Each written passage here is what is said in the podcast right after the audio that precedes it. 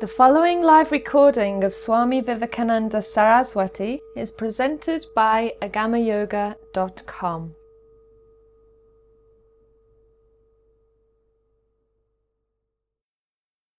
Namaste and good evening to all of you. Tonight in the satsang, I would like to approach a subject related to our Sunday meditation.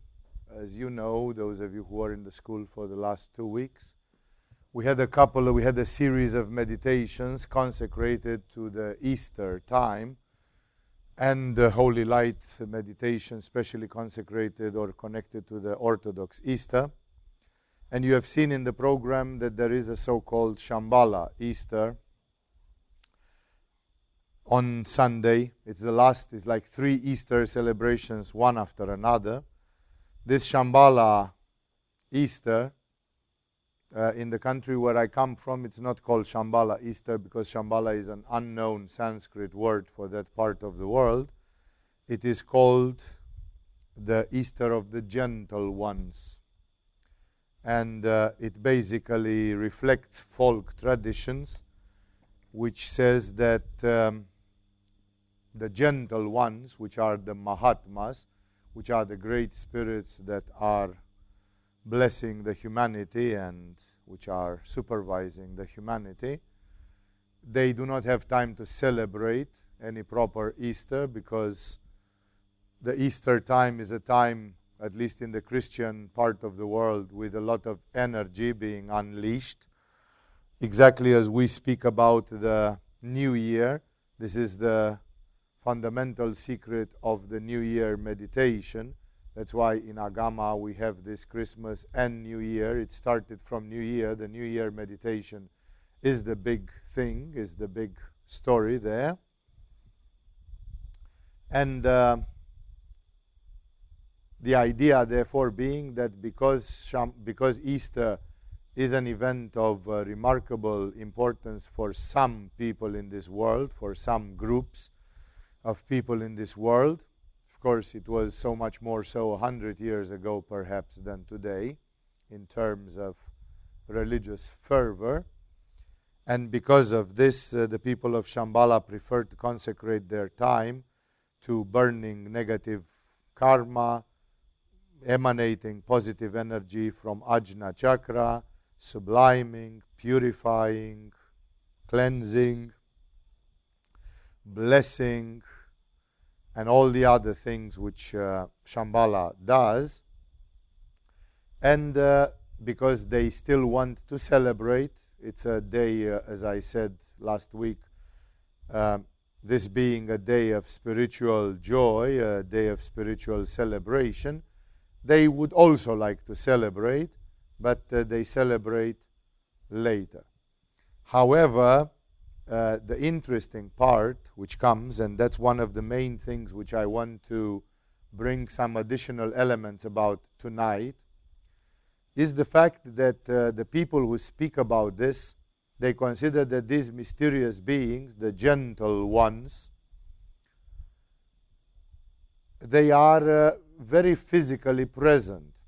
Like when we talk about Shambhala, normally most people figure some sort of invisible island, universe, zone that you close your eyes, you can visualize Shambhala somewhere out there, and uh, sure, Shambhala is uh, in the etheric world, in the astral world, wherever it is, and we could get some positive energy from them. And then Shambhala is, in a certain way, almost imponderable, as imponderable as the concept of God. As many of you are aware of it, and all of you will learn in due time, this force, this concept, this principle, which we call the wall of silence,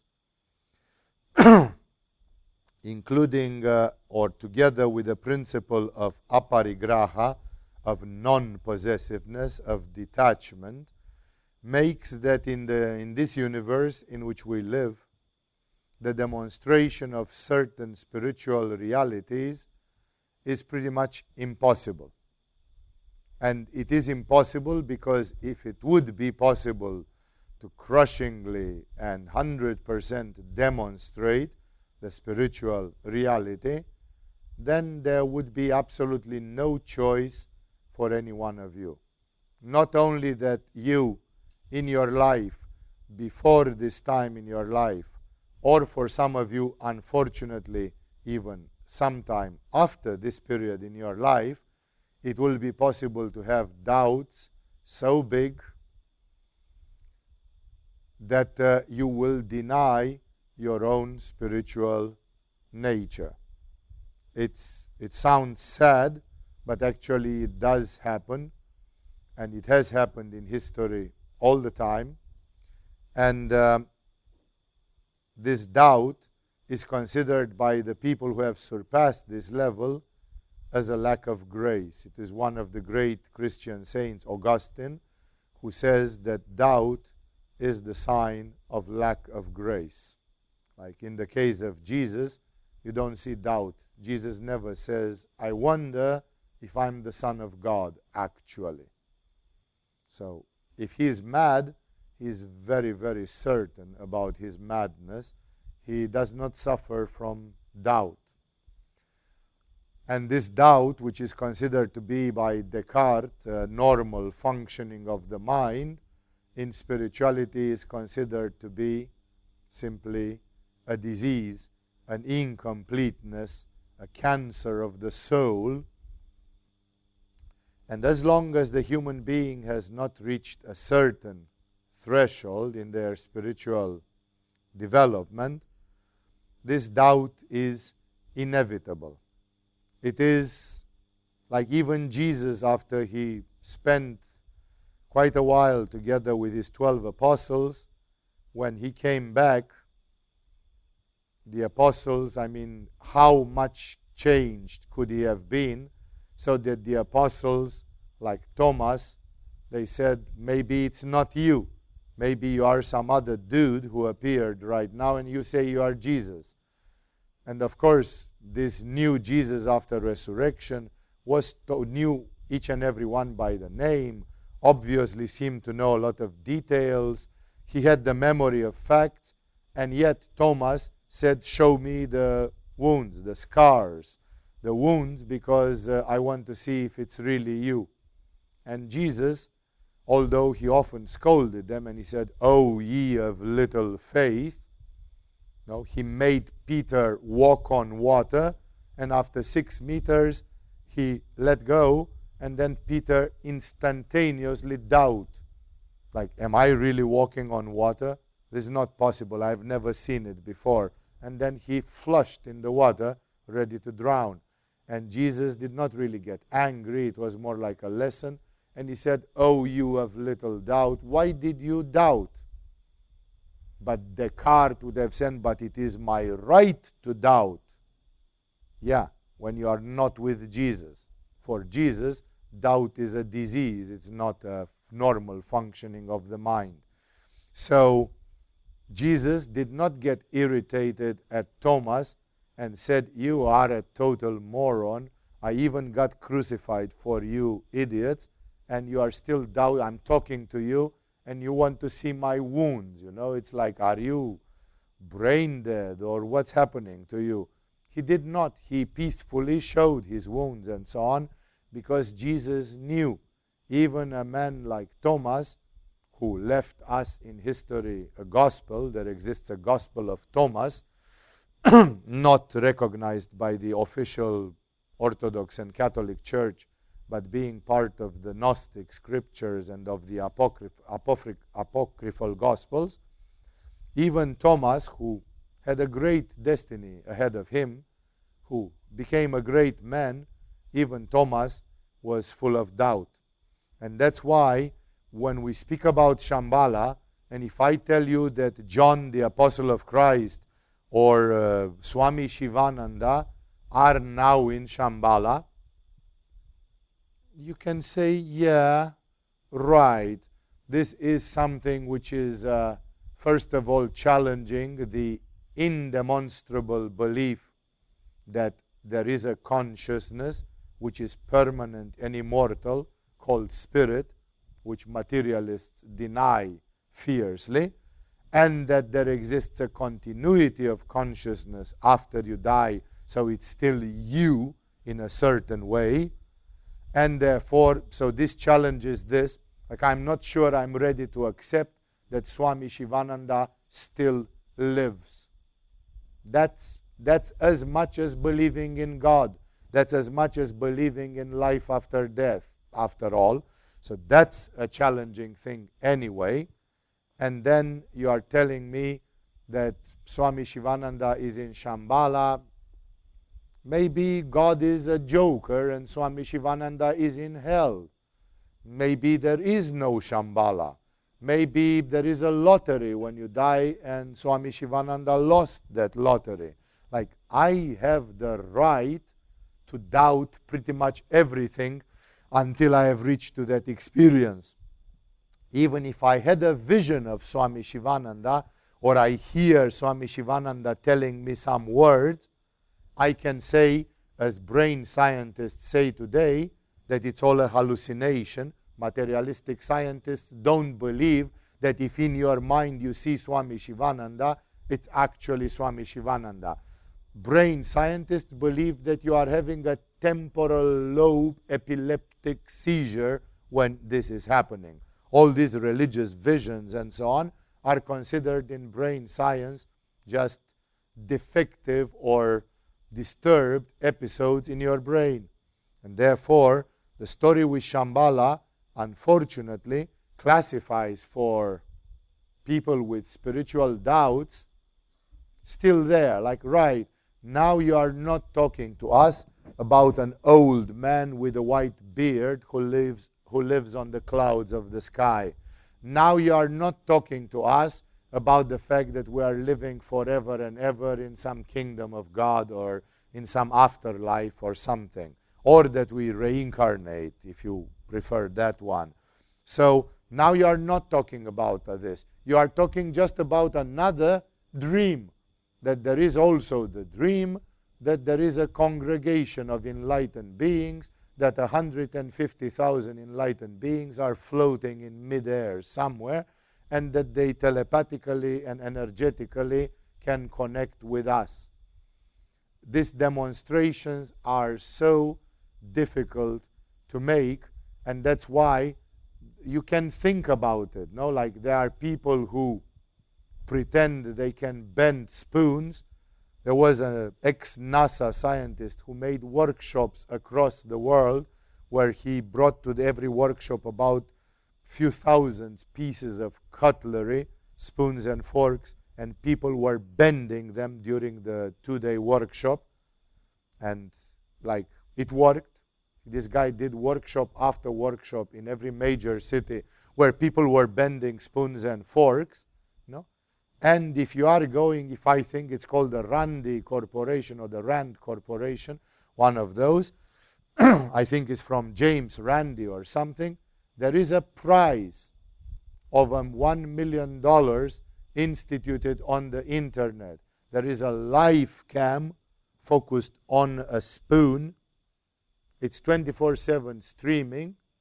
And if you can bend it via your telekinetic thing, and then if you are ready to go in front of this commission and bend one more in front of them physically, you will get a million dollars.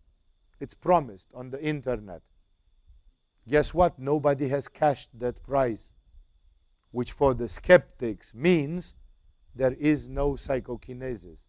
Nobody can bend spoons because somebody would have gotten a million dollars. There must be somebody like Swami who wants to build a yogaville or an ashram who could use a million dollars. So if they really can, why don't they come to bend our internet spoon? Other challenges, similar challenges, have been launched, and there are other, again, the list could continue. I just gave you a typical example which according to the wall of silence is very clearly understandable because there are many people who simply don't want to cross a certain line for a variety of karmic reasons which they consider that those lines should not be crossed. So, what am I trying to tell you here?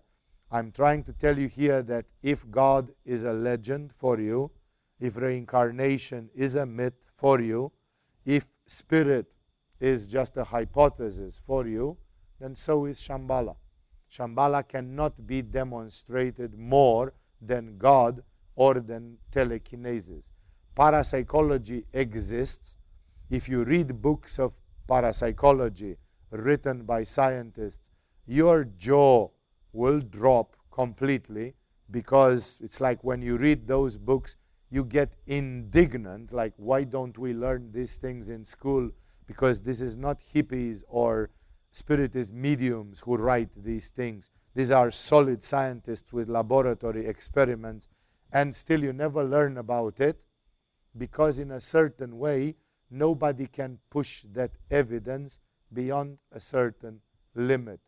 And the same thing goes for alternative cures for cancer, for free energy, for anti gravitation, and for all sorts of other things which would have a gigantic karmic impact upon humanity, and therefore they are not at the latitude of each Tom, Dick, and Harry to do, but they are governed by a higher cosmic law.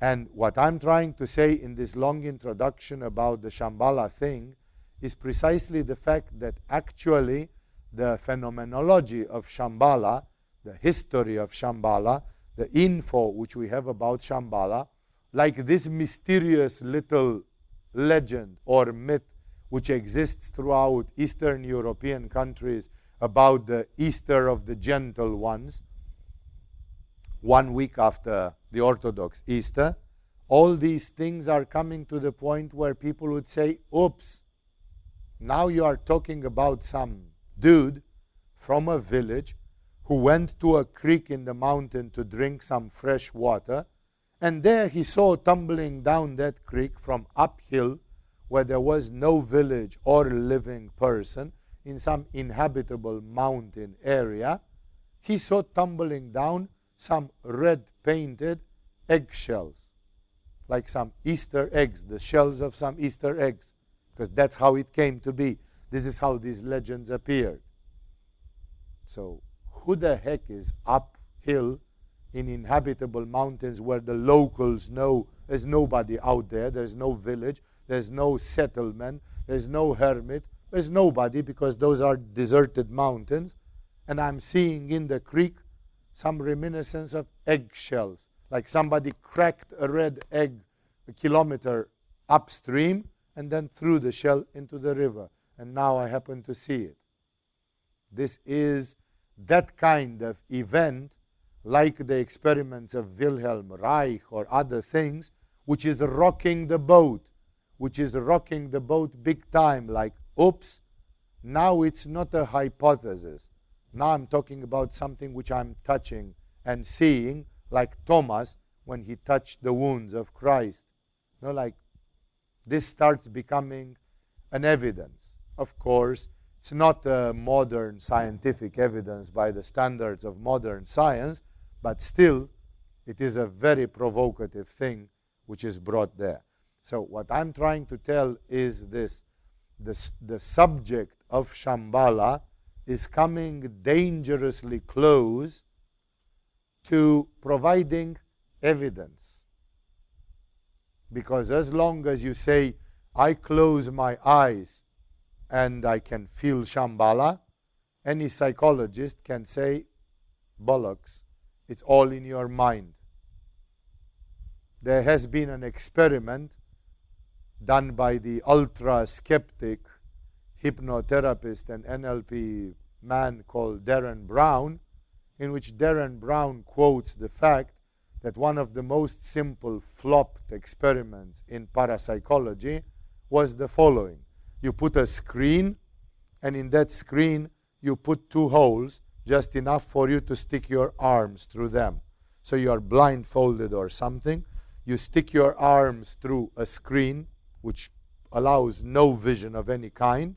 And on the other side of the screen, as you stand with your palms like this, there will be a person who will bring their palm to, let's say, about 10, 7, centimeters from your palm. According to the parapsychological theories, there is supposed to be a life force, a prana. So if you bring your palm near mine, and if I can indeed feel energy, and feeling energy is not some bullshit, as some people claim, then if I'm indeed a sensitive person, I should feel. You should do a sequence of 10, and I should be able to say right, right, left, right, right, right, left, left, left, right. And I should be 100% accurate, which would demonstrate that I can feel something banal. I can feel some other person's life force. And Derren Brown claims that, funnily enough, when parapsychologists tried this experiment with some so called healers and clairvoyants, they flopped miserably, all of them, demonstrating that the belief in a life force is just a utopia. Funnily enough, the same Derren Brown says he can do it by NLP, and he does a series of four readings or something, and he hits 100%. But he says that's not clairvoyance. That's not feeling of energy. Just this is just my knowledge of people's cerebral brain mechanisms, which everybody would challenge and would say, finally, you say that you do it like this, that's your belief system. You think that you do it by this, but the final fact is that you did it five times out of five. So actually, you do feel the energy. That's the funny thing. But you don't call it feeling the energy because you filter it through a different system and you say, This is not feeling the energy. I'm just doing NLP or self hypnosis or something. Final result being actually just the same. And as Jesus said, the tree shall be known by its fruits. It's the fruits which matter ultimately. what am I trying to tell you here again? I'm trying to say that even parapsychological things are subjected to this wall of silence. It's possible for individuals to break through but outsiders will not be able to break it. I explained already uh, that it's about the huge amount of karma involved into these things. And because of this, this story with Shambhala, as I said, is coming very, very close. Because many people say, yeah, we heard about Shambhala, where I close my eye and I feel Shambhala, this is like the hand experiments of Derren Brown. You know, it's like I feel Shambhala. Somebody will say this is pure self suggestion, and it's not Shambhala. Oh, but I felt so good. Yeah. It, that's also called self suggestion. You know, you can push this self suggestion idea to any limit. That's why when you are confronted with a totally agnostic, atheistic, skeptical person, there's no way to demonstrate that kind of thing and, you know, of course, unless you have a special warrant from God and you can completely bust their limits down, but usually that is not happening because busting somebody's limits down is like a rape. It's like a religious rape. It's like you are forcing a person to endorse a belief which they didn't have before. And as you understand, some of you understand and some of you will understand in due time, the divine consciousness has in its plan for the human beings to respect freedom. Like the freedom of conscience, this freedom of choice, has to be preserved at all cost because if a human being acts outside of this freedom, then his or her actions have no value spiritually. They are actions which are dictated by fear, conformism, or anything else, and therefore they cannot be considered a spiritual thing. As Jesus would have said, God wants you to love Him, not to fear Him, not to try to bargain with Him. It has to be 100% that kind of involvement. And because of this, don't fret. I am telling you sincerely that every human being is uh, encountering doubts. Is encountering doubts. The mind is built in this way. Paramahamsa Yogananda describes in one chapter of his book a state of cosmic consciousness, and in the next chapter of his book, he describes very candidly how he went to his guru, Sri Yukteswar, and he said, Show me God. And Sri Yukteswar looked at him like, Are you moron? Haven't you been yesterday in Samadhi? Isn't that God? Like, what are you asking about? I can witness to the same. I had one evening a state of Samadhi. Next morning I was walking through town, and my monkey mind said, And what if this God, which you pretend you have experienced last night, does not exist? Because indeed, according to the mind, I had absolutely no proof. I had only a certitude, like my heart knew for sure, but my mind reserved the right to express stupid questions. And therefore, um, this doubt exists forever.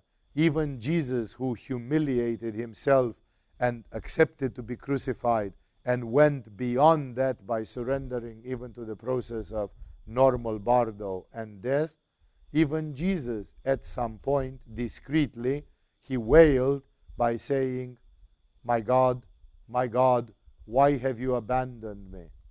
While, of course, it's obvious that God had not abandoned Jesus, but Jesus experiencing crucifixion and death through a human body, he was human in a certain way, like you and I. He had to experience the, the imperfection of the human nature. And the imperfection of the human nature contained even this that at some point he felt like God. He said, I am God. I and my Father are one and the same. That God had abandoned him because he was suffering too much and things were too horrible.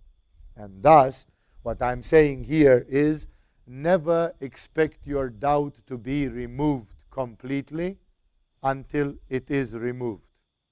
There comes a day, distant for some and very near for some, there comes a day when, like Buddha, you say, My doubt has been removed.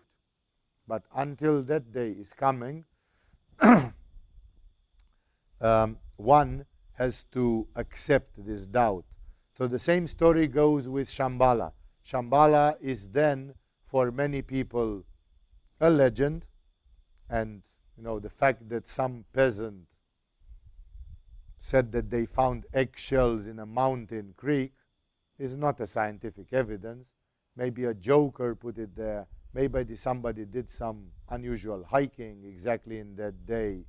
Maybe that peasant or those peasants were just hysteric mythomaniacs, like people who hysterically were mentally disabled to just tell lies, chronicle liars, pathological liars.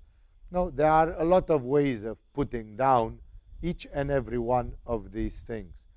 And that's why tonight I don't claim I can remove your doubt, although Shambhala is coming so nearly close to it.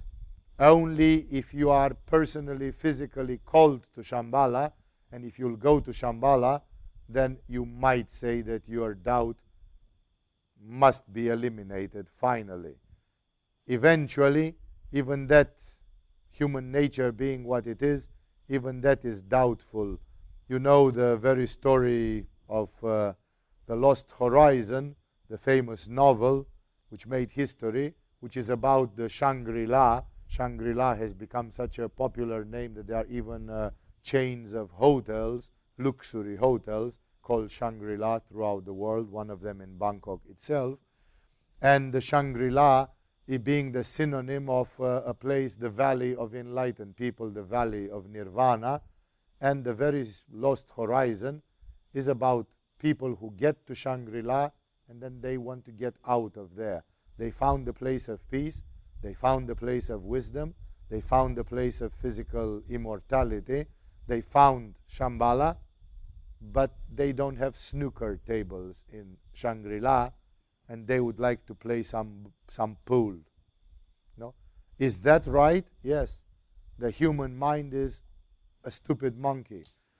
Never forget that Ramakrishna put a person in samadhi, he put several, put a person in samadhi who after three days came and said, Stop my state of samadhi because I cannot do my job in the railway company. Like, excuse my French, but fuck the railway company. When you are in, like, what does that matter compared to Shambhala, to nirvana, to enlightenment? This guy was about to obtain spiritual immortality and he was wailing that he couldn't complete his job for the railway company. Like it basically had no relevance. But his monkey mind was not prepared. He didn't have the Ishvara Pranidhana. He didn't have the aspiration. He hadn't done enough practice to be able to stay concentrated and to ignore. He was not used to fight with the monkey mind and to make fun of the monkey mind. And therefore, he took his monkey mind a little bit too seriously, and that made him lose the state of samadhi. 20 years later, when Ramakrishna was not alive anymore, this guy said, Now I'm sorry how stupid and weak I was. Tough luck. Too late, because that was a one in a gazillion chance for a human being to just have a permanent state of samadhi out of grace, just like this. So, again and again, uh, the story about Shambhala is bringing us close to some miraculous thing. Um, I wanted to share with you some of the historical folk evidence. In many, I held many lectures about Shambhala along the years, and maybe some of you have heard some of those. We are even preparing to finalize the transcript of one of them and to have it published like a little brochure because every year people want to know about Shambhala and sometimes they have access to those lectures. Sometimes we play them here in the school when I'm physically absent from the school. We play them as video satsangs. And uh, I made many such lectures, but in those lectures I never had the time or the, you know, the patience to just bring together the evidence, the documentary thing, showing to you that this story of Shambhala, as fantastic as it is, it has left a lot of landmarks in human history which are coming close to a very, very high probability. You know, like if there would be one story, two, three, you would still shrug your shoulders. When we are having 20 historical corroborating stories, then we start thinking, you know, either there is a gang of jokers who does uh, crop circles along the history and they try to convince us of some stupid thing, or this can be no coincidence, and then uh, my doubts are a little bit lighter, like there seems to be some evidence in that direction. Before I tell you something about the historical evidence, I shall make allowance for about 20 minutes for the ignorance of those of you who have never listened one of my lectures on Shambhala or read any of the materials on Shambhala and who therefore are now quite a bit uh, ignorant. And the Sunday you are going if you join it if you are going to find yourself into some strange meditation where you don't really even know what it means on the schedule of the school. It's just written like the Shambhala Easter, and maybe if you Google it, you are just getting uh, something, and even that is very, very foggy. That's why it is my duty, with the risk that some of you will hear the same thing in a great speed, to just give you a few landmarks about this Shambhala story so you know what we're talking about. The Shambhala story in spirituality is just the logical conclusion of eternal life. I cannot convince you that there is eternal life. But if there is, then all the Buddhist, Hindu, Jewish, Christian, Islamic, Sufi, that's still Islamic, and the Shinto and um, Sikh and Jain and Zoroastrian and whatever other saints or enlightened beings have reached divinity in the history of this earth, then all of them are still out there somewhere. And therefore, the question is where are they? What are they presently doing? And are they together? And how many of them are there? And stuff like, and what do they do? And is there any way to interact with them, etc., etc.? So, the idea of Shambhala is it's a, not just the idea, it's a, it's, a, it's a tradition which exists in Asia, but as you are going to see, it has its counterparts even in Europe. This tradition tells us that indeed the enlightened beings of the history of this planet, at least of this Manvantara, of this cycle of 26,000 years, they are grouped somewhere. They are about between 100,000 to 150,000 Buddhas and Bodhisattvas in numbers. They are accompanied by probably 10 times over their number of people who haven't reached enlightenment but who are like karma yogis, devoted karma yogis of those from Shambhala. So they would be called like bodhisattvas, Buddhas to be, almost full on Shambhalites, and those people somehow managed to reach the karmic right that after their physical death they could project their astral body in Shambhala. And those people exist. They are not fixed there. Sometimes they reincarnate, sometimes they may go to some other cosmic job. so it's a dynamic environment, it's not a dead, static environment. And therefore, Shambhala simply says there is in the invisible world a, an island of enlightened beings, an oasis of a hundred thousand enlightened beings.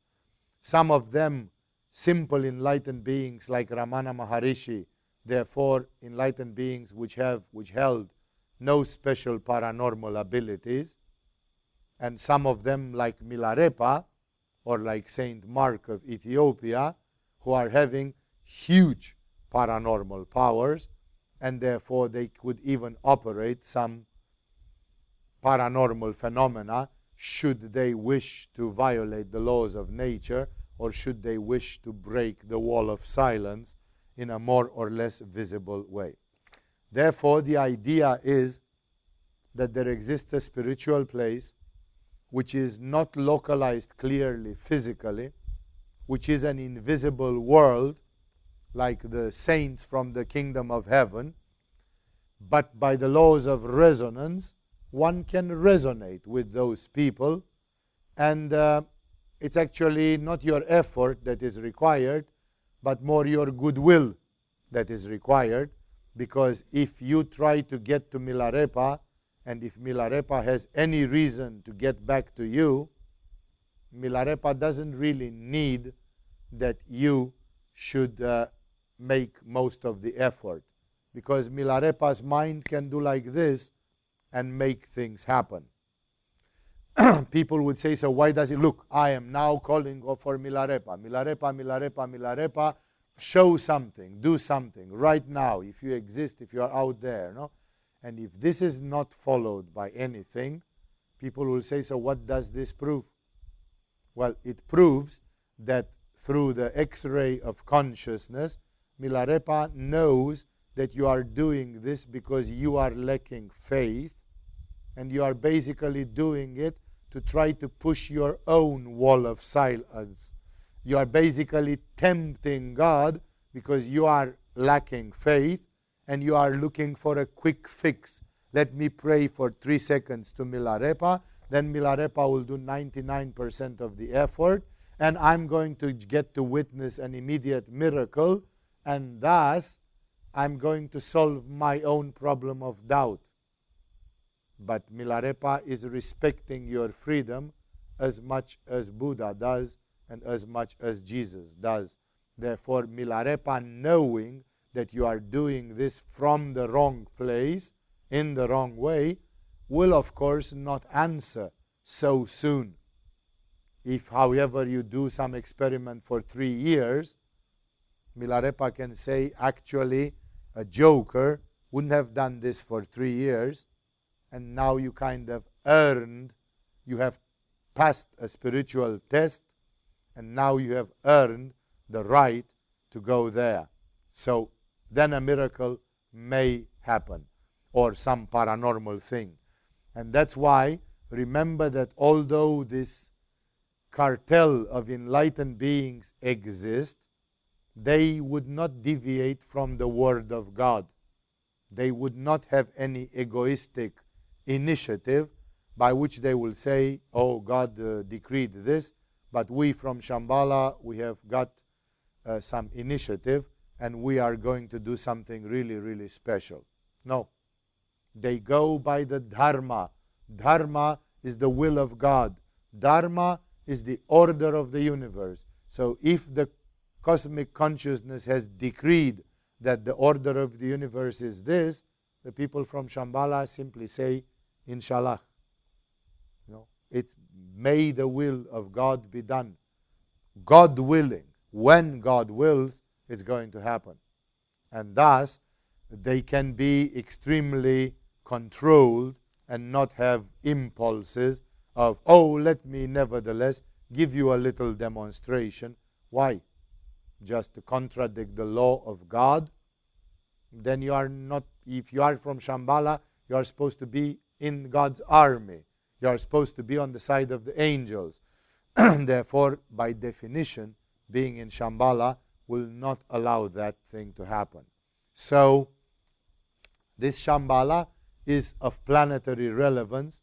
It's not of, not of any relevance for people living in another galaxy or in another solar system. Something about the Earth. It is made by enlightened beings who come from the history of this Earth and who are concerned with the future and with the evolution of this planet, and a few others hierarchically subordinated, as I said. It is very secretive. The information of Shambhala has been very coveted, and you almost never can get right and straight from the beginning.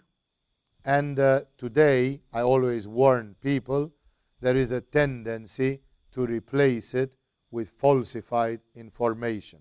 There exists a network of secret societies which have performed, which have worked politically ever since the time of the Templars and before the Templars, and they have usurped the Western society and politics.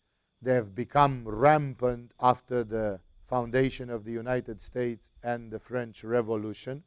This is the kind of network of secret societies that produces all the American presidents, that is governed by the people who own all the banking systems of the world, therefore, all the money and the actual power.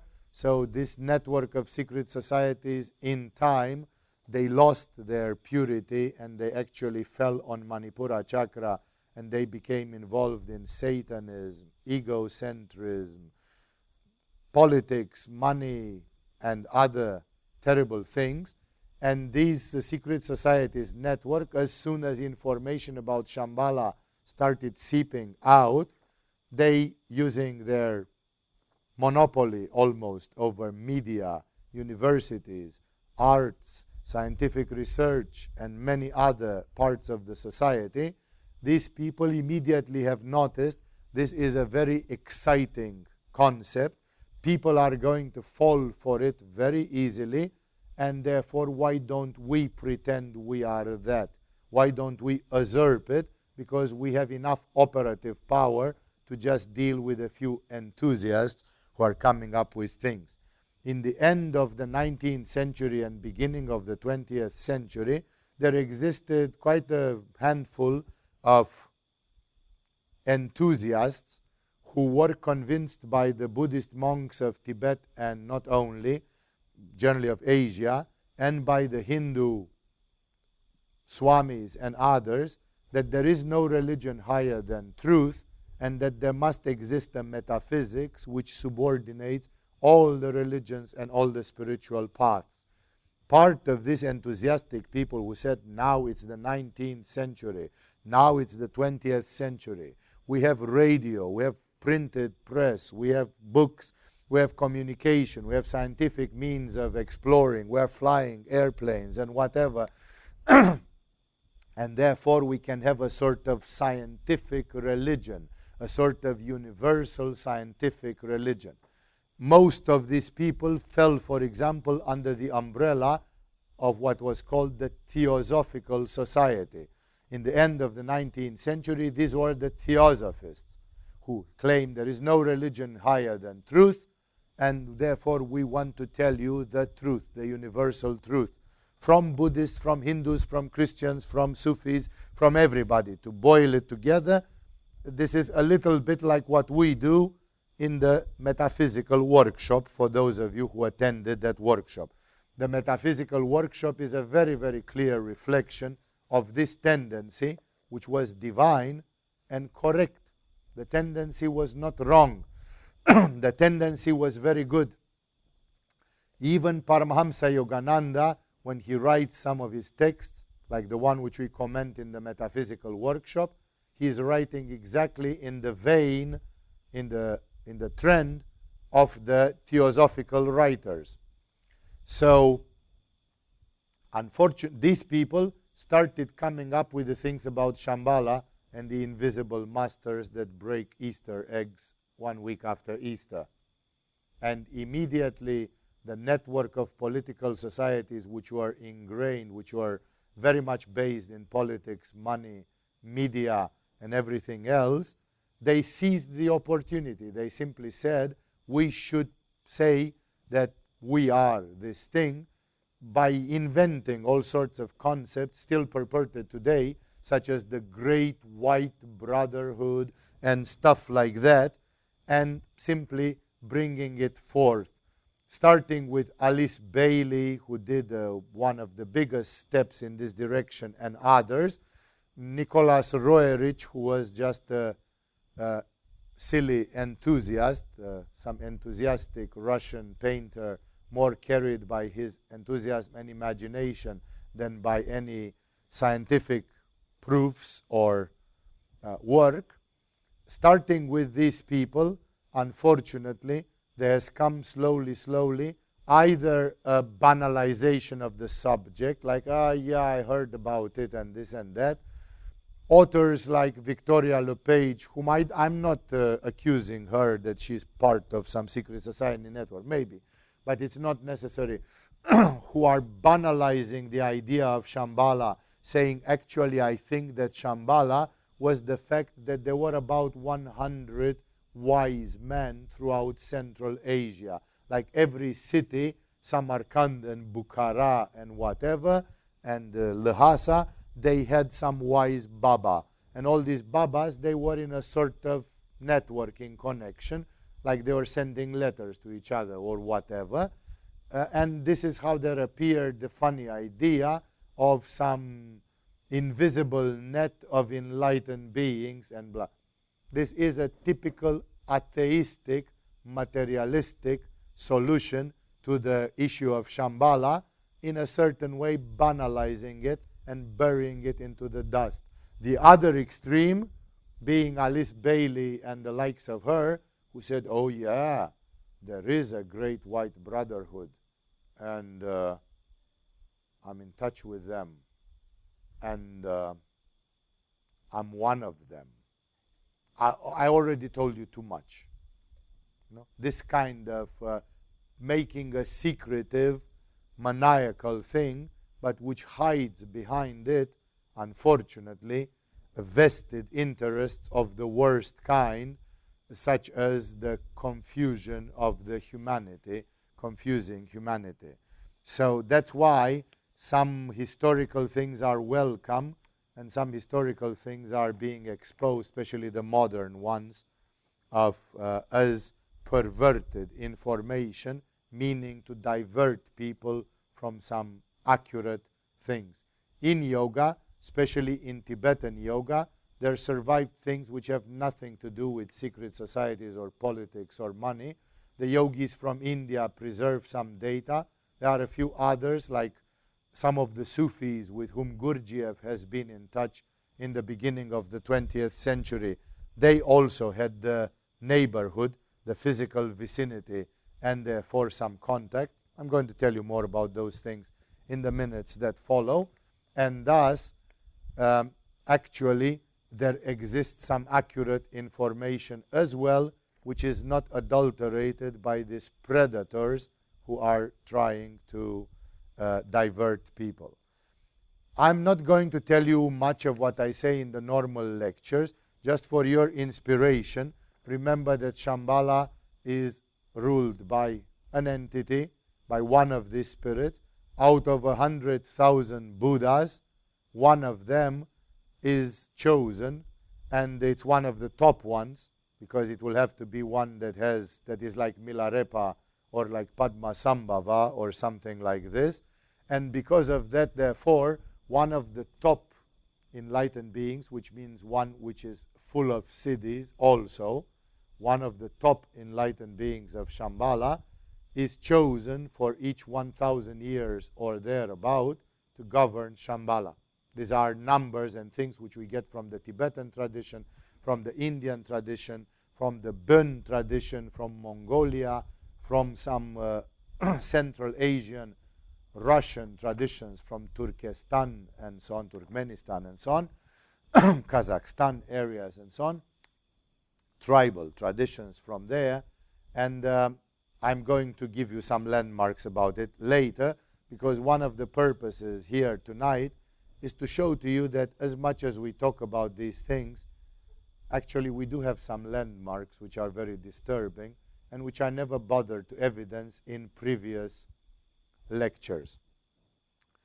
And uh, Shambhala is ruled, therefore, by a king of Shambhala. The king of Shambhala was called by René Guénon, the first metaphysician who dared to write openly about this. Uh, he is, was called the king of the world Unfortunately, in the British translation, uh, the British authors felt for some mysterious reason that it's too much to translate Le Roi du Monde as the King of the world, and they translated it as the Lord of the world. Actually, the original title is the King of the world. so Shambhala has a king, and this king is accompanied by two deputies called Mahatma and Mahanga, one of them being the responsible of the spiritual activity of Shambhala, and one of them being responsible with the administrative part of Shambhala. If you'd like to make a silly analogy with the workings of uh, Agama, for those of you who know how Agama works, one of them is like in charge of the teaching department, and one of them is in charge of internal operations and registration and maintenance and all sorts of things. So there is one which is dealing with the spiritual part and one which is dealing with all the rest. Besides the king and the two deputies, the two, the two prime ministers or whatever you'd call them, then there exists a council of nine, which are again chosen from the top Shambhala enlightened beings, and this council, which counts in all 12 people, not coincidentally, because 12 is the number of the heart, the number of the sun, a number related to Jesus and to tradition and to the 12 tribes of Israel and with a lot of other things. So the 12, this council of 12 is governing Shambhala. And the top is a person who is both administrative leader and spiritual leader ever since the secret societies networks they started corrupted the western world one of the first conditions which they put and which is sort of it's letter of the law in european and north american and uh, australian and south african and whatever japanese types of society like the modern society is the separation of religion from state which, by the way, was not what happened. In the case of Moses, he was leader and religious prophet. In the case of David, he was prophet and king. In the case of Jesus, he was the Son of God and the promised Messiah, and he was proclaimed by the people immediately, You could be our king. In the case of the Dalai Lama, Dalai Lama is Pope of Tibet and king of Tibet as well. And the list could continue with a lot of other examples. and uh, this nasty nest of uh, buggers who are polluting the human society in the last 250 years, they always say they should be separate. They should be separate. For example, in Thailand, one of the biggest things which is wanted by the red shirts and all the contenders is to decline the king from his position because the king is a religious king in Thailand. The king is considered by the Thais to be a bodhisattva and he did lots of meditation, not only in that photos that we post around, but actually if you read the life, you will see that the Grand Patriarch of Thailand, Buddhist Patriarch, who died just a year and a half ago, was the mentor and the guru of meditation of the king, and he even brought to him teachers from other traditions to just teach him new styles of meditation, such as Tibetan lamas and others, which is unheard of in this environment. And therefore, in Thailand, there exists this dangerous thing. No? And they say the foreign ministries, they say, don't go to Thailand. There is a military dictatorship. You've been here for a week or two or a year or two. Can you see it? Can you feel it? It's perfectly fine to come to Thailand. Then why do the foreign ministries give bullshit announcements spoiling the tourism of Thailand? Because they have a grudge against the fact that the king and the people around him they keep Thailand a little bit in a more feudalistic system, not mocking in like the big pharma tried to force Thailand 15 years ago to sign papers by which the price of medicine should be regulated and therefore be high. No, because if you buy here uh, ibuprofen, it costs you two pennies. If you buy it in Germany or in Canada, it costs you a leg and an arm. Why? Because of the pharmaceutical industry playing games. And guess what? When they asked the king, the king said, We're never going to sign such a shit because it's going to reduce the country to poverty. We are not having so much income in Thailand, and we're not going to give Big Brother the right to regulate the price of medicine in our country. So, of course, Thailand and the king are on the blacklist of somebody, and everybody would hope that uh, the king would die, the red shirts and Thaksin would take over, and Thailand will become modernized. And they will stop this nonsense with not selling alcohol between 2 to 5 o'clock, which is such an offense to all of us. This is what I'm talking about. So, having politics, having the political and the religious things together may result in inquisition. That's true. It may go in other places, and therefore these people have said religion should not have any connection with the political power. Administration and religion should be kept separate. But in the case of Jesus, you could not. In the case of the Dalai Lama, you could not. And the list could continue. No? Uh, even the Ayatollahs of Iran they actually have the right to, recu- to refuse the president and to simply say this president is Islamically not fit to rule this country, make another election. Like they have the ultimate veto right. So Iran is on the blacklist because, okay, you might disagree with their fanatic interpretation of Islam, but the basic thing is that in Iran, politics and religion are hand in hand. Unlike in France, where religion can go and grovel through the dust as much as it wants, and politics is something clean and separate from that. That's the modern interpretation. In Shambhala, the archetype, therefore, just to make the long story short, is that the king is the high priest as well. It's like the Dalai Lama of Tibet the Dalai Lama of Tibet is a copycat of that. And uh, in Shambhala, the initiates, they serve rites they rely much more than on rituals because such people don't really need too much ritual. They rely on meditation, contemplation, concentration, prayer, power of the mind, resonance of all kinds. And the great initiates, they meditate, they inspire, they burn the planetary karma, they build bridges. For example, the title, when you speak about the Pope, the Pope is called the Pontiff Sovereign. Why is the Pope called Pontiff? Very few people know. It comes from a Latin expression. The Pope was called Pontifex Maximus. And what does Pontifex means?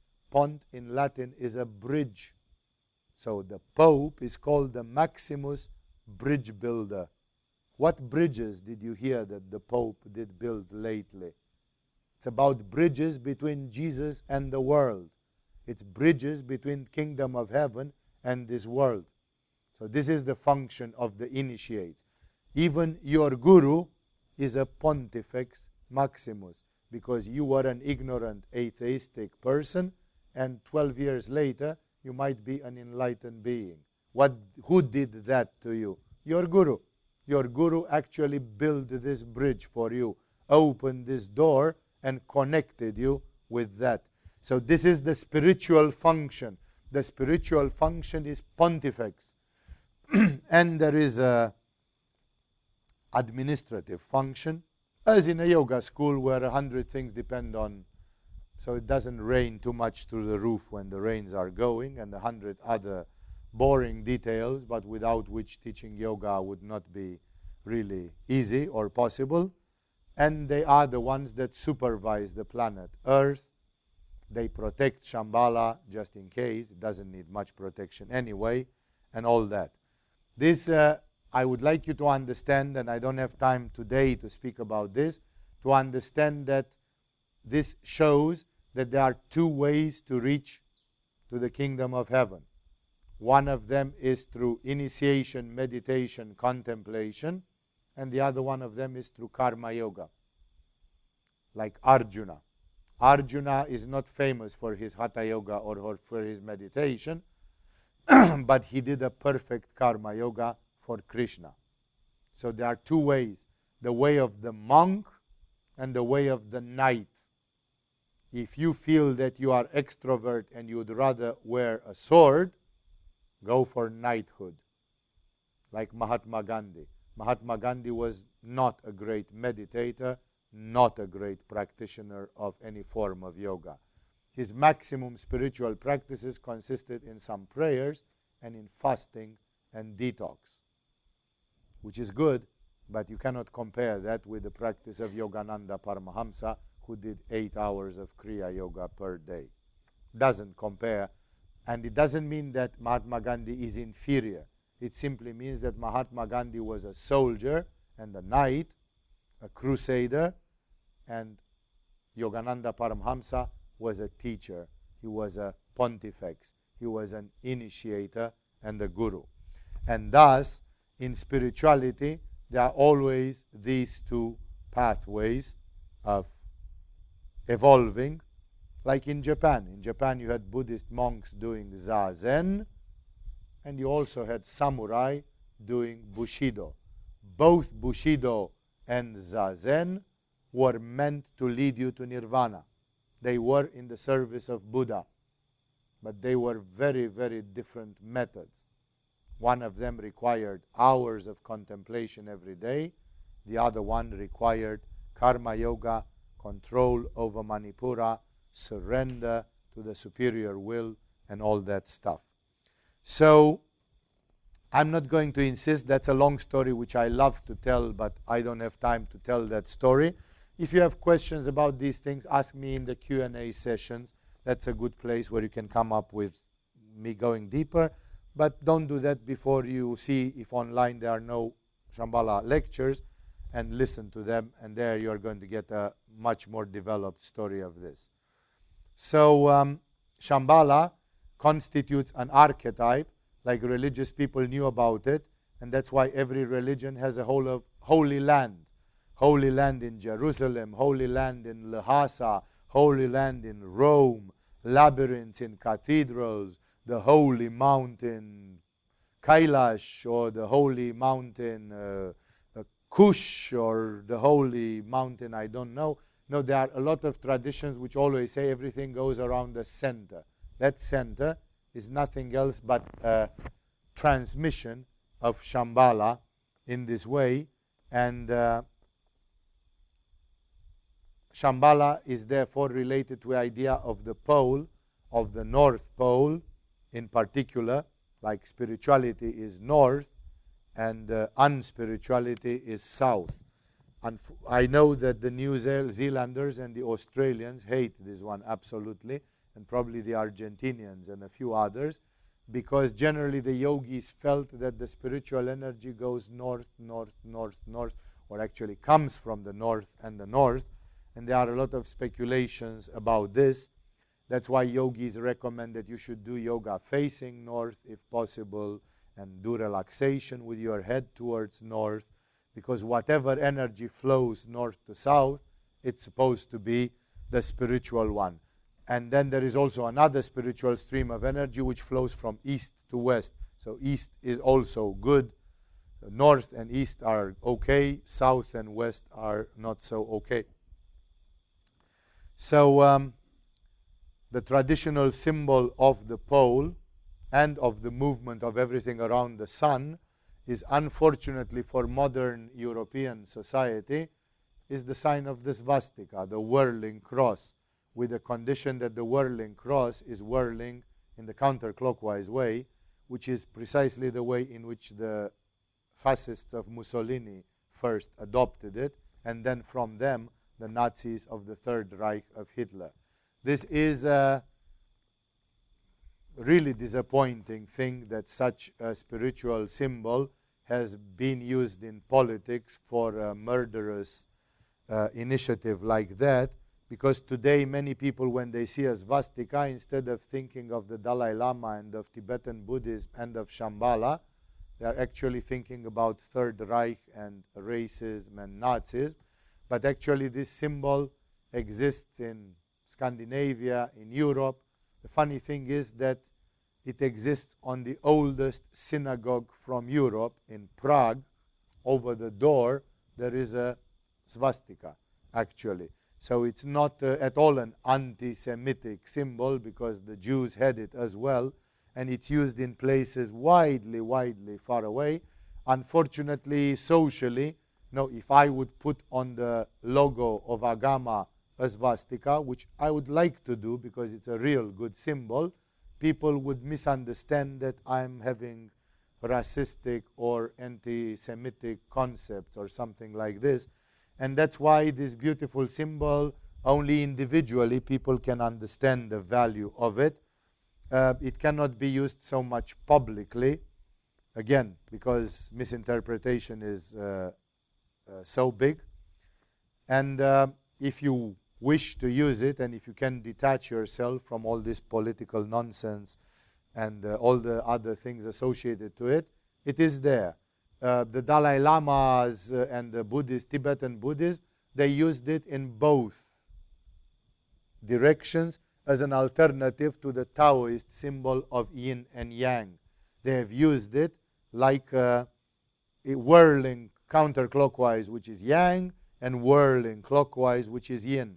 So on the traditional photos of the Dalai Lama throne from Tibet before 1950, you can see in the rare photos which were taken of that time that on the throne of the Dalai Lama there are two big swastikas, one of them clockwise, one of them counterclockwise, as a symbol of the Tibetan tantric tradition, which uh, preaches also the balancing of the lunar and of the solar, the yin and the yang. So besides the yantra of Shambhala, which is not this one, it doesn't matter, but you all know it, you've seen it throughout the school. There is a big one in, in Ganesha Hall where we do the Shambhala meditations every week. Um, besides the symbol of the swastika, which can be successfully used, there exists the seal of Shambhala, which is contested by many people because it's so rare that people have seen, not seen it and they are all very envious like how did swami get his hands on this thing? Where did they get it, it it's not my merit. It was published at the initiative of a buddhist author called thomas andrew who wrote a reasonably good book about shambhala with some candid naive uh, dreamy stuff unfortunately attached to it but uh, of a positive intention and uh, Thomas Andrew, who published a book uh, called Shambhala Oasis of Light, in the English language edition published in England, he did not publish this yantra. But when the book got translated into French, the French publisher called Albin Michel, he insisted to have this. so he not only that he published it, Albin, the Albin Michel edition, the French language edition of the book of Thomas Andrew, but he even published it on the cover. It's put directly on the cover of the book. So it's not invented by me or anything. It's just that I have a good ajna chakra, and this gives me a form of discrimination akin to clairvoyance, which makes me just open a book at the right page, put my finger, and find exactly the one piece of information that I need to find from a 300 page book without really needing to read the whole book. That's a talent which some of you may acquire if you'll work on Ajna Chakra and if you'll develop your resonance with the planet Mercury. So for me, it was easy in my life learning from a few gurus to pick up a few things which are quite spectacular and which we use in Agama. And uh, this example with the yantra of Shambhala, with the seal of Shambhala, is an example. So working with Shambhala, with a svastika, with a counterclockwise golden svastika, or with a yantra and the seal of Shambhala. They are all of them very good ideas of how to contact.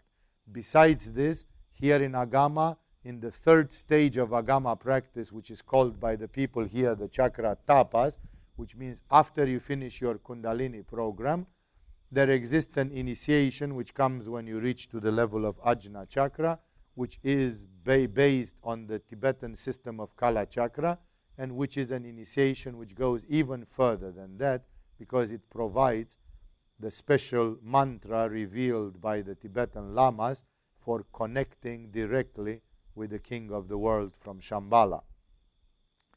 In our Shambhala meditations, our, Shambhala, our leaders of the meditation they are often reading a page or two from some materials which I gave to them, and there you find a lot of inspiring things which go, which give resonance. For example, the Tibetans told us the Tibetan version of the name of the king of the world, of the present king of the world, who is called Rigden by Tibetan tradition. And uh, as some people know, even repeating the name is like a prayer and a mantra. If, for example, you repeat the name of Jesus for one or two hours non-stop with devotion, you will see that something very clear will happen to you. Again, a psychologist can say it's self-suggestion. I'm not going there. This matter of faith or no faith or things is something much bigger than the purpose of this satsang of tonight. But uh, if you repeat the name of Jesus, there definitely, with feeling, there will be some effect. Well, the name of the king of Shambhala was kept secret by many for a long time, precisely because of the same reason. In India, they didn't know his name, but they knew his title. They called him Brahmatma, the soul of the world, the soul of creation on this planet. So to conclude now, because I could go on and on and on, I will um, tell you some of the things which I wrote here about it. It's possible for the human being, therefore, to connect with Shambhala in visions, in dreams, in telepathic communication, in meditation, through resonance. It's not 100% scientific, like you can still doubt it. And uh, again, this is not a demonstration.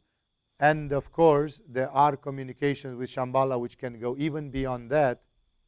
But They are extremely rare, out of which, of course, the most pungent of them will be direct physical contact. That's what I'm trying to get. I'm trying to show to you also that Shambhala is not just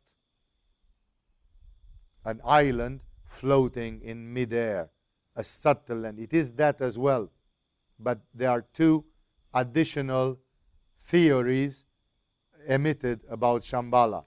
One, great siddhas from Shambhala, because of having great paranormal powers, it doesn't need that all a hundred of them have. It's enough that a hundred of them have such powers. And those 100, they asked for permission from God. They made a consecration. And if they received the green light, a go, then they simply focused their mind. And with their mind, they created an aberration in space time, a sort of a wormhole by which they could communicate directly with the physical world, or otherwise said, by which people from Shambhala they could beam down in the physical world or beam up back in Shambhala. This made that Shambhala has created a foothold on earth. Actually, there is a Tibetan tradition which says that they had three outposts, like three little villages, three little hamlets, somewhere in today's China, in the desert, and that it was possible for Shambhala to act physically so that people from Shambhala periodically and regularly come and go throughout human history on almost a daily basis, which is a very, very interesting, very thrilling information. And uh, there is a lot of historical pointers to that.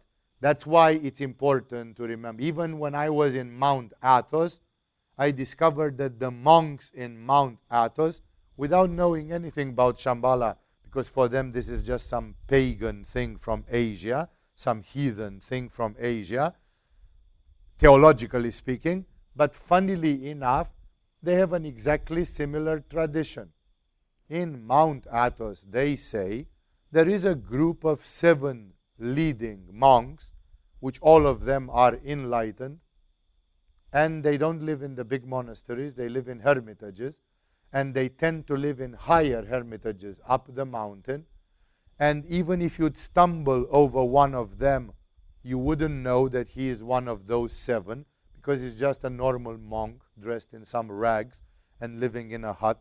And you don't know that that's one of the guardians of the mountain and of the world, as they say. And if this monk thinks you are too nosy and you are going to disturb him from prayer or ask silly questions, he may even turn himself invisible or dematerialize his body for a number of hours. And when you pass by, you just find an empty hut. Or some of them can even dematerialize their hut and make the whole place invisible. And you pass by and you don't even know one of those seven guys is there. And these seven either gather periodically or they communicate in spirit with each other. And of course, from time to time, one of them passes away and when one of them passes away, another one is chosen to be made, so there are always seven. And these are the guardians of Mount Athos. These are like the guardian angels of the Orthodox Christianity. These are great spirit. It's exactly the myth of Shambhala that somewhere uphill there are some immortals, very benign immortals, who live and who are connected with you in a way, but not really physically, because Shambhala doesn't like to have physical contact, because physical contact means that they have to burn your karma of ignorance by revealing a secret which otherwise would have kept you into doubt. So, Shambhala, if they reveal themselves to you more than in a dream or in a vision or in a telepathic impression or a chakra arousal on or uh, some other things, then they uh, have to actually pull the veil of illusion away 100% and to blow the wall of silence. And that's why, for this reason, um, they won't do that because you have to follow the course of your own evolution and to reach to your own personal blossoming or conclusion. So, again and again, um, this is what I wanted to bring up tonight, mostly in the minutes which are still left.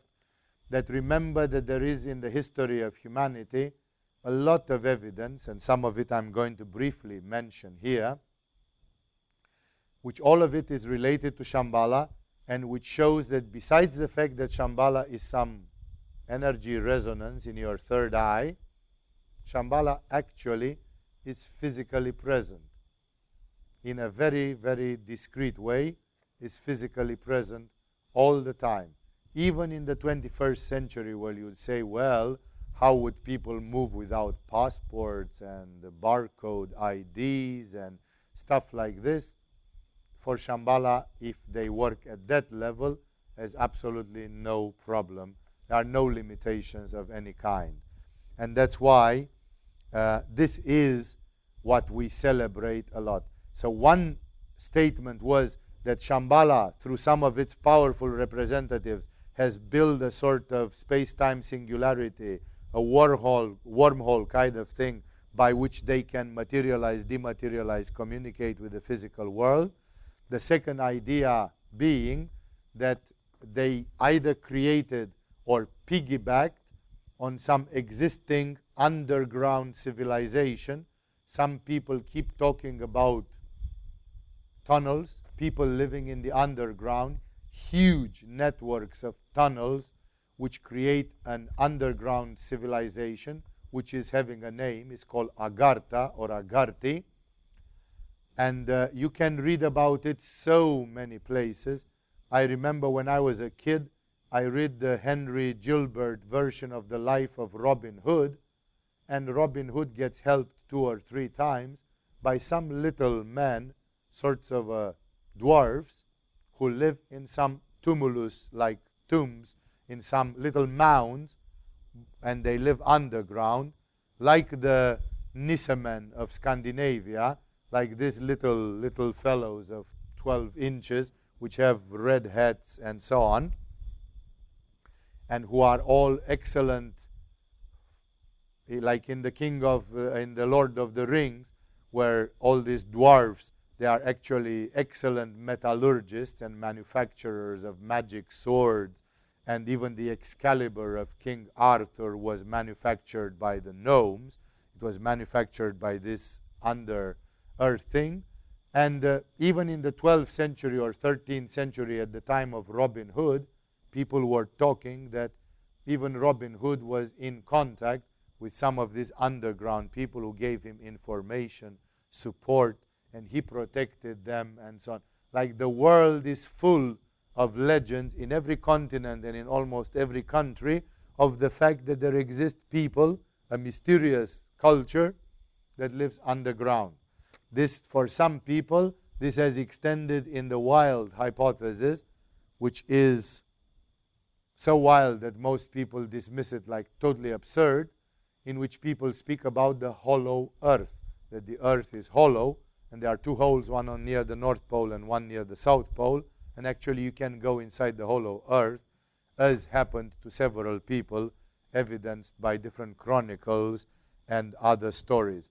So, some people would say this hollow earth, this inner earth, underground civilization, is connected directly with Shambhala.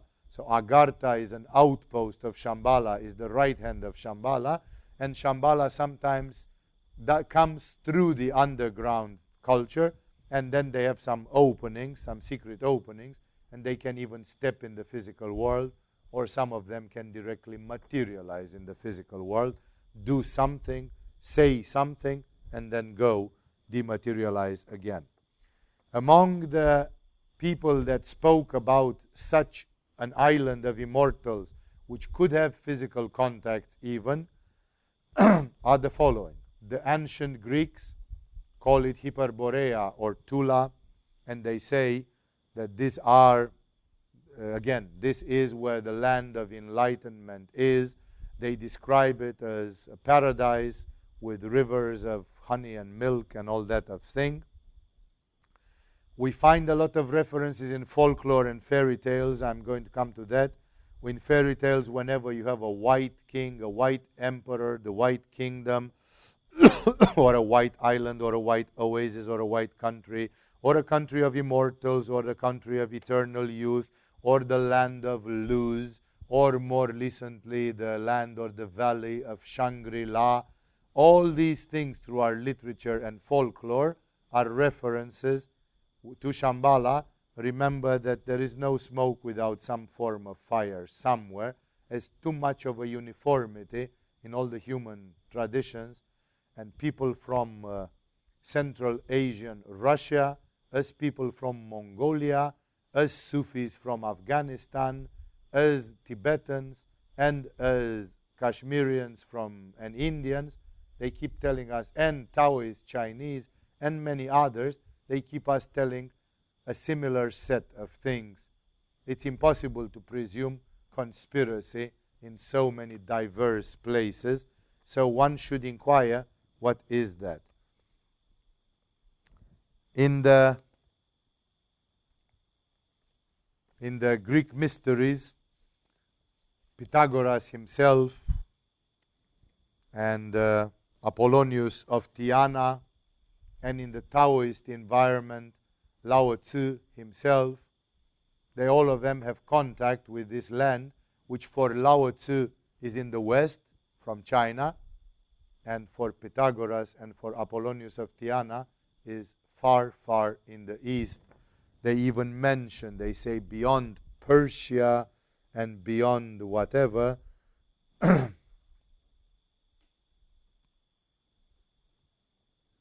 I'm going to read for you something in the very end, depending on the minutes which are left.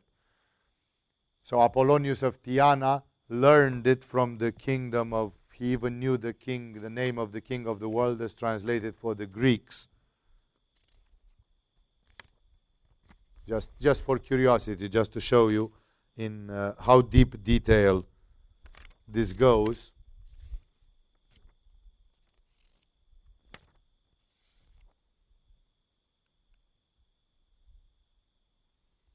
He was called Philostratus. Of course, Apollonius being Greek would give to that ruler a Greek name. He called the ruler of Shambhala Philostratus.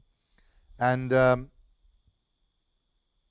in the Middle Ages, there are letters which I have even kept some uh, extracts from them for you if there will be time, where the Catholic Church could not admit that there would be a sort of a land of enlightenment, but it wouldn't be Christian 100% because it wouldn't sound good for the Catholic masses. And the Catholic masses, they were like sheep, they had to be governed. And therefore, of course, one had to produce white lies. And one of these white lies was that the ruler of Shambhala was Christian, while he is way more than Christian. And uh, he was called Prester John, and allegedly he was none else than John, the apostle of Christ the 12th of the apostles, who is the only one who didn't die by martyrdom and who became allegedly the ruler of this magic land to which the King Ferdinand Barbarossa, the Vatican, and a lot of other scholars were writing letters and were getting answers. So it was not just a dream of figuring out some land with peacocks and giraffes somewhere far, far away. We're talking about something uh, that was very, very concrete for them. Even Genghis Khan, the ruler, the Mongol, who reached with his riders to Vienna, to Vienna from Mongolia on a, on a horseback. Genghis Khan, who was ruling China, everything, he was in Asia, he was overall, he could not get in this part of the Gobi Desert he was forbidden. He was he encountered major meteorological phenomena like hail and storm like nobody has seen and so on because he passed the landmarks. There were milestones which says this is the land of Shambhala. And Genghis Khan said, yeah, and I'm Genghis Khan.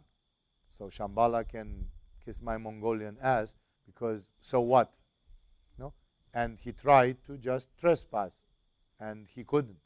He was stopped by natural paranormal forces which scared the hell out of him and of all his people. So even during Genghis Khan, Shambhala, that part, remained inviolate. And not for lack of trying, not for want of trying, because uh, actually Genghis Khan, with his big Manipura, had no scruples and would have gone even there. In 1648, when the Rosicrucian order finished its activity because of the Thirty Year War between Protestants and Catholics, they shut down the Rosicrucian Society, which mysteriously seems to exist today, but it's a fake one. It's not the real one. Uh, the Rosicrucians, the 12 leaders of the Rosicrucian order, they announced clearly that they stop and they go to Shambhala. They didn't call it Shambhala, they called it the land of the immortals from where the Rosicrucian teaching came. In a similar way, Lao Tzu says clearly that his Taoist teaching was given to him by the immortals from the Western realm. Lao Tzu says an interesting thing which is good for those of you who study Tantric Yoga to remember because he says that Shambhala is predominantly under the influence of Tara, of the great cosmic Tara. The Chinese don't call her Tara, they call her Kuan Yin. And there is an older name of her, but in the resonance with the Mahavidyas from India, that is the cosmic power Tara. So that's also an additional thing. Working with Shambhala, working with the yantra, working with the svastika counterclockwise, working with the mantra of Kala Chakra, working with Ajna Chakra, working with the Bija mantra of Ajna Chakra for those of you who know it, working with Tara, all these things and all of them together, they are methods which increase your connection with Shambhala and they can make you obtain results faster. So, the Sufis knew about that area, and when Gurdjieff finally reached to the most secretive Sufi schools in the mountains of Afghanistan, they told him that the real deal was not them, they could teach him all those methods, but that the real deal was further east, which means exactly in the Gobi area. It's defined very clearly by scholars. Giuseppe Tucci, uh, eminent Italian Tibetanologist, he did scientific work on this. I'm going to tell you a few words about that. And uh, therefore, the Sufis knew, and Gurdjieff and one more person were led into that area. And Gurdjieff said that he could not come back the same way. And Shambhala, after he spent there a few days, uh, didn't uh, tell him to come the same way they told him to go south toward Lhasa, toward the capital of Tibet, and then Gurdjieff came through there and then back to Europe. Um, the not the Russians, not the Sufis, but the Mongols who know about this, they even claim that they have knowledge that Shambhala has a norm that only seven people per year could be connected physically by Shambhala for not disturbing some cosmic laws and only one of them could be allowed to stay in Shambhala. The other six could go, speak, take some light, and then they had to return and continue with their mission, with their spiritual activity. The other neighbor, besides the Sufis who come from the west, north, are of course the Central Asian, Russian, Buryat, Mongolian, and other things from Turkmenistan, Turkestan, Kazakhstan, and those areas. And you would be surprised to know that both in Christian environment and others, they have contact with those things. There are handbooks written by Orthodox Christian monks in which they described how they went and they met the saints of the East.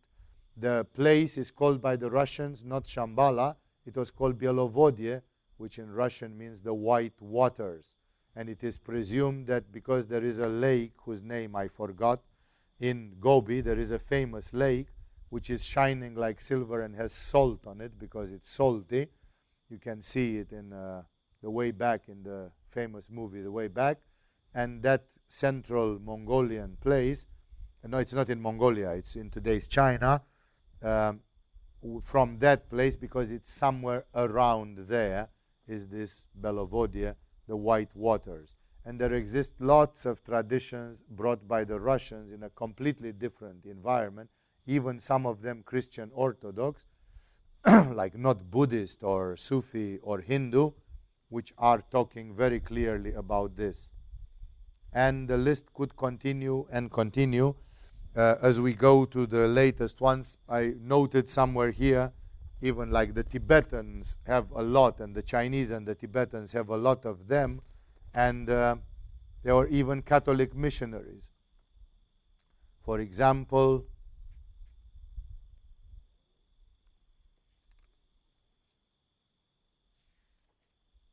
I for one of them is Juan Cabral, and the other one I forgot. It's written somewhere here. For example, Father Stephen Cacella, a Portuguese Jesuit missionary who went to Tibet to convert them to Catholicism, not succeeding, of course, recorded the existence of a, fam- a famous country during his stay of 23 years at Shigatse in Tibet where he died in 1650. The lamas had developed such respect for him, although they didn't convert to his religion, that they even offered their services to take the padre to this secret place. They simply said, You want us to take you to Shambhala? We'll take you there. Chang Shambhala. And uh, his companion in the northern Shambhala. It's called by the Tibetans Northern Shambhala because there is a small city near Varanasi, north of Varanasi in India, a village more, which is called Shambhala. So, not to have any thing, any confusion, the Tibetans have called it Chang Shambhala, which means the northern Shambhala, like not the Indian Shambhala, the real Shambhala, the Shambhala from the north. The companion, another chronicler from the Catholic Church, John, John Cabral, Juan Cabral, wrote in 1625 that in uh, this Shambhala is definitely not in the direction of China, but in what the maps of those days called the Great Tartaria, which is somewhere towards Mongolia, exactly in that desert there. And uh, they were, these were the first Europeans who got a record of Shambhala from the Tibetan angle, from the Chinese angle. I have here so many um, no, I can quote just a few of them. Uh, Dr. A. H. Franke, a German philologist and geographic explorer, who did not hesitate that the reality of Shambhala was so vivid to the guides and the Sherpas in the area that in some they simply refused to go in those areas. Like you couldn't hire guides and people to take you there because they simply refused to go and they said you must be a stupid farang who just wants to flex his muscle and tries to his power. But we know, and we're not going to go there just because you want to demonstrate your ego and all that. So, um, Russian explorer Przhevalsky, a century ago, he wrote about Shambhala. He says another very interesting tale concerning this place called Shambaling. Uh, he says there is a and he gives a whole uh, legend about it that there is this one in India and then there is the Chang Shambhala, the Northern Shambhala, and people say that uh, there's, there's never been starvation there, that poverty is unknown there, and that people describe it as the land of milk and honey. I'm sorry for those of you who have allergy to milk, but in the old treatises, paradise was always described as the land of milk and honey. I don't know why some people today malign milk a lot, while the old ones, they thought it was a sign of paradise. After all, it's a matter of uh, change of values, I get. So, the Italian Tibetanologist Giuseppe Tucci researched it, and he gives all the Tibetan manuscripts and all the research which the Tibetans allowed him to have, and he shows the exact uh, latitude, longitude of the area where Shambhala it must be according to all those manuscripts because there is a Panchen Lama who even made a map of how to get to Shambhala and was giving permits for it. It is in the Kanjur. It is in the Tanjur. It is, uh, you know, even a quote of some Chinese doctor who described his visit to the valley of Shambhala in the same area in the Mongolian desert together with a Nepalese yogi. And um, even if you want to see how this goes to the west, here is an interesting little paragraph. Uh, these super beings have actually been seen even by Europeans. Sir Hugh Rhys Rankin, a Scottish baronet who went to Harrow and served as an officer in the Royal Dragoons, this being said by the author, like this was not a hippie, right? This was a very square Scottish nobleman, had been practicing Mahayana Buddhism for many years, and this is what he said in 1959. That was way before the hippie invasion and all that. It's part of our known beliefs that the five bodhisattvas, that five bodhisattvas control the destiny of this world. They meet together once a year in a cave in the Himalayas to make their decisions. One of them lives permanently on the higher Himalayas. One of them lives on the Scottish Cairngorms. My wife and I clearly saw this bodhisattva when going through the Lairig Ghru Pass about 10 years ago. So here is some guy concerned with Tibetan Buddhism who seemed to be a square ex military and who says there's a number of people that control everything, and one of them actually lives in the Scottish mountains. And on Easter, when he eats his red eggs, you can see them downriver. This is how these legends appear. They are all over the place. I want to show to you that this is not just a local stupid thing, it's all over humanity. It's very difficult to understand how humanity has created the same set of myth and legends everywhere without a conspiracy or without uh, communication uh, of this kind. And uh, again, there are medieval maps, uh, there are historians, like in the 12th century, Otto of Freising and others, who write letters to these people. There is, uh, in 8, 1177, the Pope Alexander III addressed a letter to this illustrious and magnificent king of the Indies. And of course, he wrote, and Ferdinand Barbarossa even got an answer there's a letter preserved in the German archives where there is a letter which comes from Prester John from some unknown place in Asia. Um, I could continue so much more. Yeah, the point is made, I don't need to make. Um, for those of you who will bother to study, you will see that there is an uncanny number of evidences which are disturbing and which simply shows that this Shambhala story is not just a meditation subtle thing. It has a very, very powerful physical angle and connection to it. And this physical angle and connection to it makes it, at least to me, I don't know how it works for you, but to me, it always has made it very, very powerful, very exciting. Very exciting.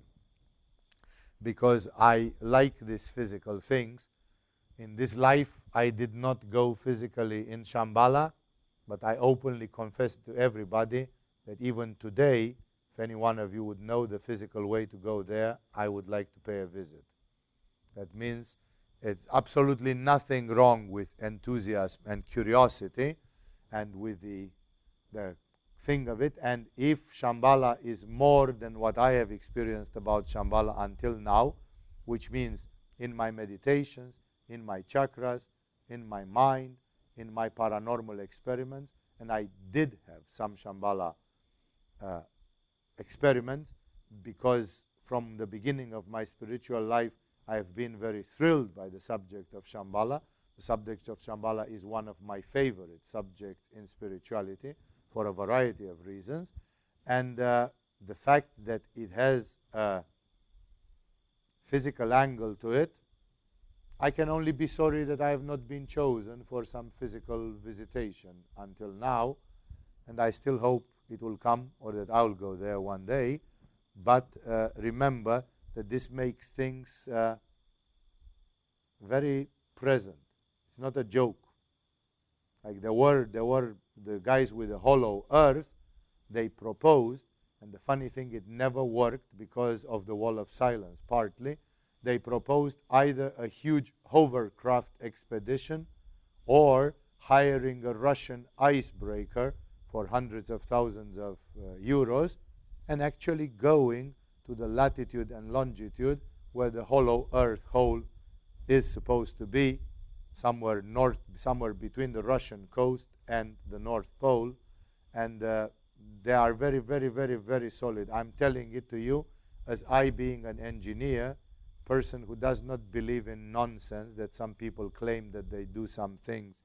It's, I'm always very skeptical to these things before I see some evidence. And to a person who studied science, physics quite a bit. And I can tell you that even this wild hypothesis of the hollow earth does have an edge to it and cannot be absolutely dismissed. Not before you have been with your own feet or hovercraft or Russian icebreaker right there and have seen for yourself. But the funny is thing is that the people who could go, they are not interested mysteriously. Mysteriously. Of course, conspiracy theorists say that the Americans tried to go to the southern post of this, and all the aircrafts from an aircraft carrier, they, they were just destroyed instantaneously so that we're talking about some technology which is way, way, way ahead of us. And then they simply put a cordon around it and they say, if we can't go, nobody goes. Uh, remember that this wall of silence manifests in absurd ways. I've seen more than 10 years ago a BBC documentary which describes that in today's Turkey, maybe very, very close to Armenia and to Kurdistan, Iraq, there exists most probably with a 90% probability, the Ark of Noah, which means a wooden square boat of about 200 meters in length, and it is caught in a glacier. So only a corner of it can be seen clearly, and actually some people took splinters of wood out of it, and so on. Like everybody bickers that religion is a fake and all these are legends and so on. Wouldn't it be interesting if you would be from National Geographic or BBC to just invest $100,000 and actually fly a helicopter there or something? Just go there, make a deal with the Turkish government or something, and just go with some cameraman and with some carbon dating mm, instruments or like imagine what would be if you would be the person bringing evidence of the existence of the ark of noah that the Ark of Noah really existed, and it's right, and here is a piece of it. And it can be carbon dated. It's like, are you insane? I mean, there are people who would lose a leg and an arm for much less than that. There are journalists who, to get a Pulitzer Prize, they would sell their mom down the drain, you know. And this, the Ark of Noah, is illustrated in a BBC documentary.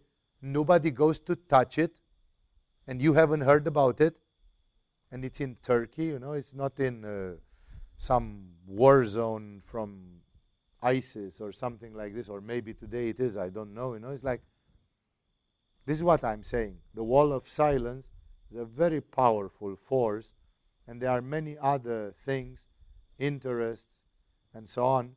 So even this thing, you know, that it could be possible that there is an underground civilization, hollow earth or not, you know, it's very exciting. It's, it is said that Marconi disappeared in a volcano in the south of Venezuela. Google it on the internet and see what happened with Marconi and a few others. There are a few others, including a couple of famous UFO researchers who disappeared. Exactly. I mean, you can say the CIA took them and killed them and threw them into a ditch so they won't be fine. Maybe. But that's why I'm saying there, is a, there are a lot of unknown things there. And this thing of Shambhala is right on the edge of the miraculous, of the magic, of the mysterious, and it is worth it researching. Believe me, if these guys would have gone through with their project with the Russian icebreaker, I would have tried to raise the money to be on that icebreaker for a couple of weeks. No? Like, why not go and see if it's there or not. Yeah? Of course, uh, many of you say, Swami, you kept making mentions about a geographical area called Gobi inside the Gobi Desert, which today technically is inside communist China. Do you still think uh, the Chinese communists they have an area where they can't go? Actually, we have been told by the Tibetan lamas more than 50 years ago that because of this, because it would be too much of a demonstration of force to kind of keep at bay the Red Army, know that every summer the Red Army is sending another 100,000 people with helicopters and cannons who try to get in there, and Shambhala has to wipe them out. And that will happen for the last 30 years non stop. It would be blowing the cover of Shambhala. It will be actually violating one of the basic principles. And then they said that Shambhala not wanting to put up with it, not because they couldn't, but because it doesn't serve their purpose of anonymity. Shambhala has closed down those outposts in Gobi and today, if it has outposts, we don't know where they are. Three versions which circulate today through the esoteric world are a place in Antarctica called Neuenschwaben land because it used to belong to Germany in the old days. One mine shaft in Chile called Colonia Dignidad, a mine included in a colony in Chile and the third one is a volcano whose name I forgot, but is I can get it for you, or you can find it on internet. A volcano in the south of Venezuela, basically on the borderline to Brazil, somewhere in the deep, deep jungle, in places where people are still cannibal, and the likes of us don't go.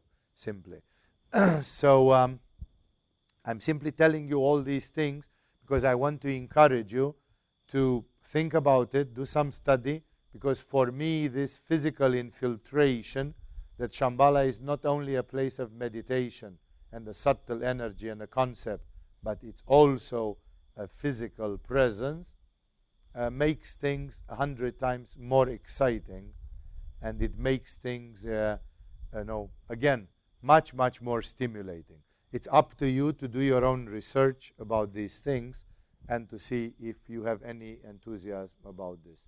And if any one of you wants to create a Shambhala club in Agama, I will be the first member of that club um, because the subject has always been a great joy for me.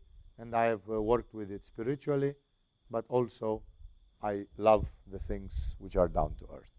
With this, we have finished my presentation of tonight inspiring you to join the Sunday meditation and inspiring you to join our weekly meditations.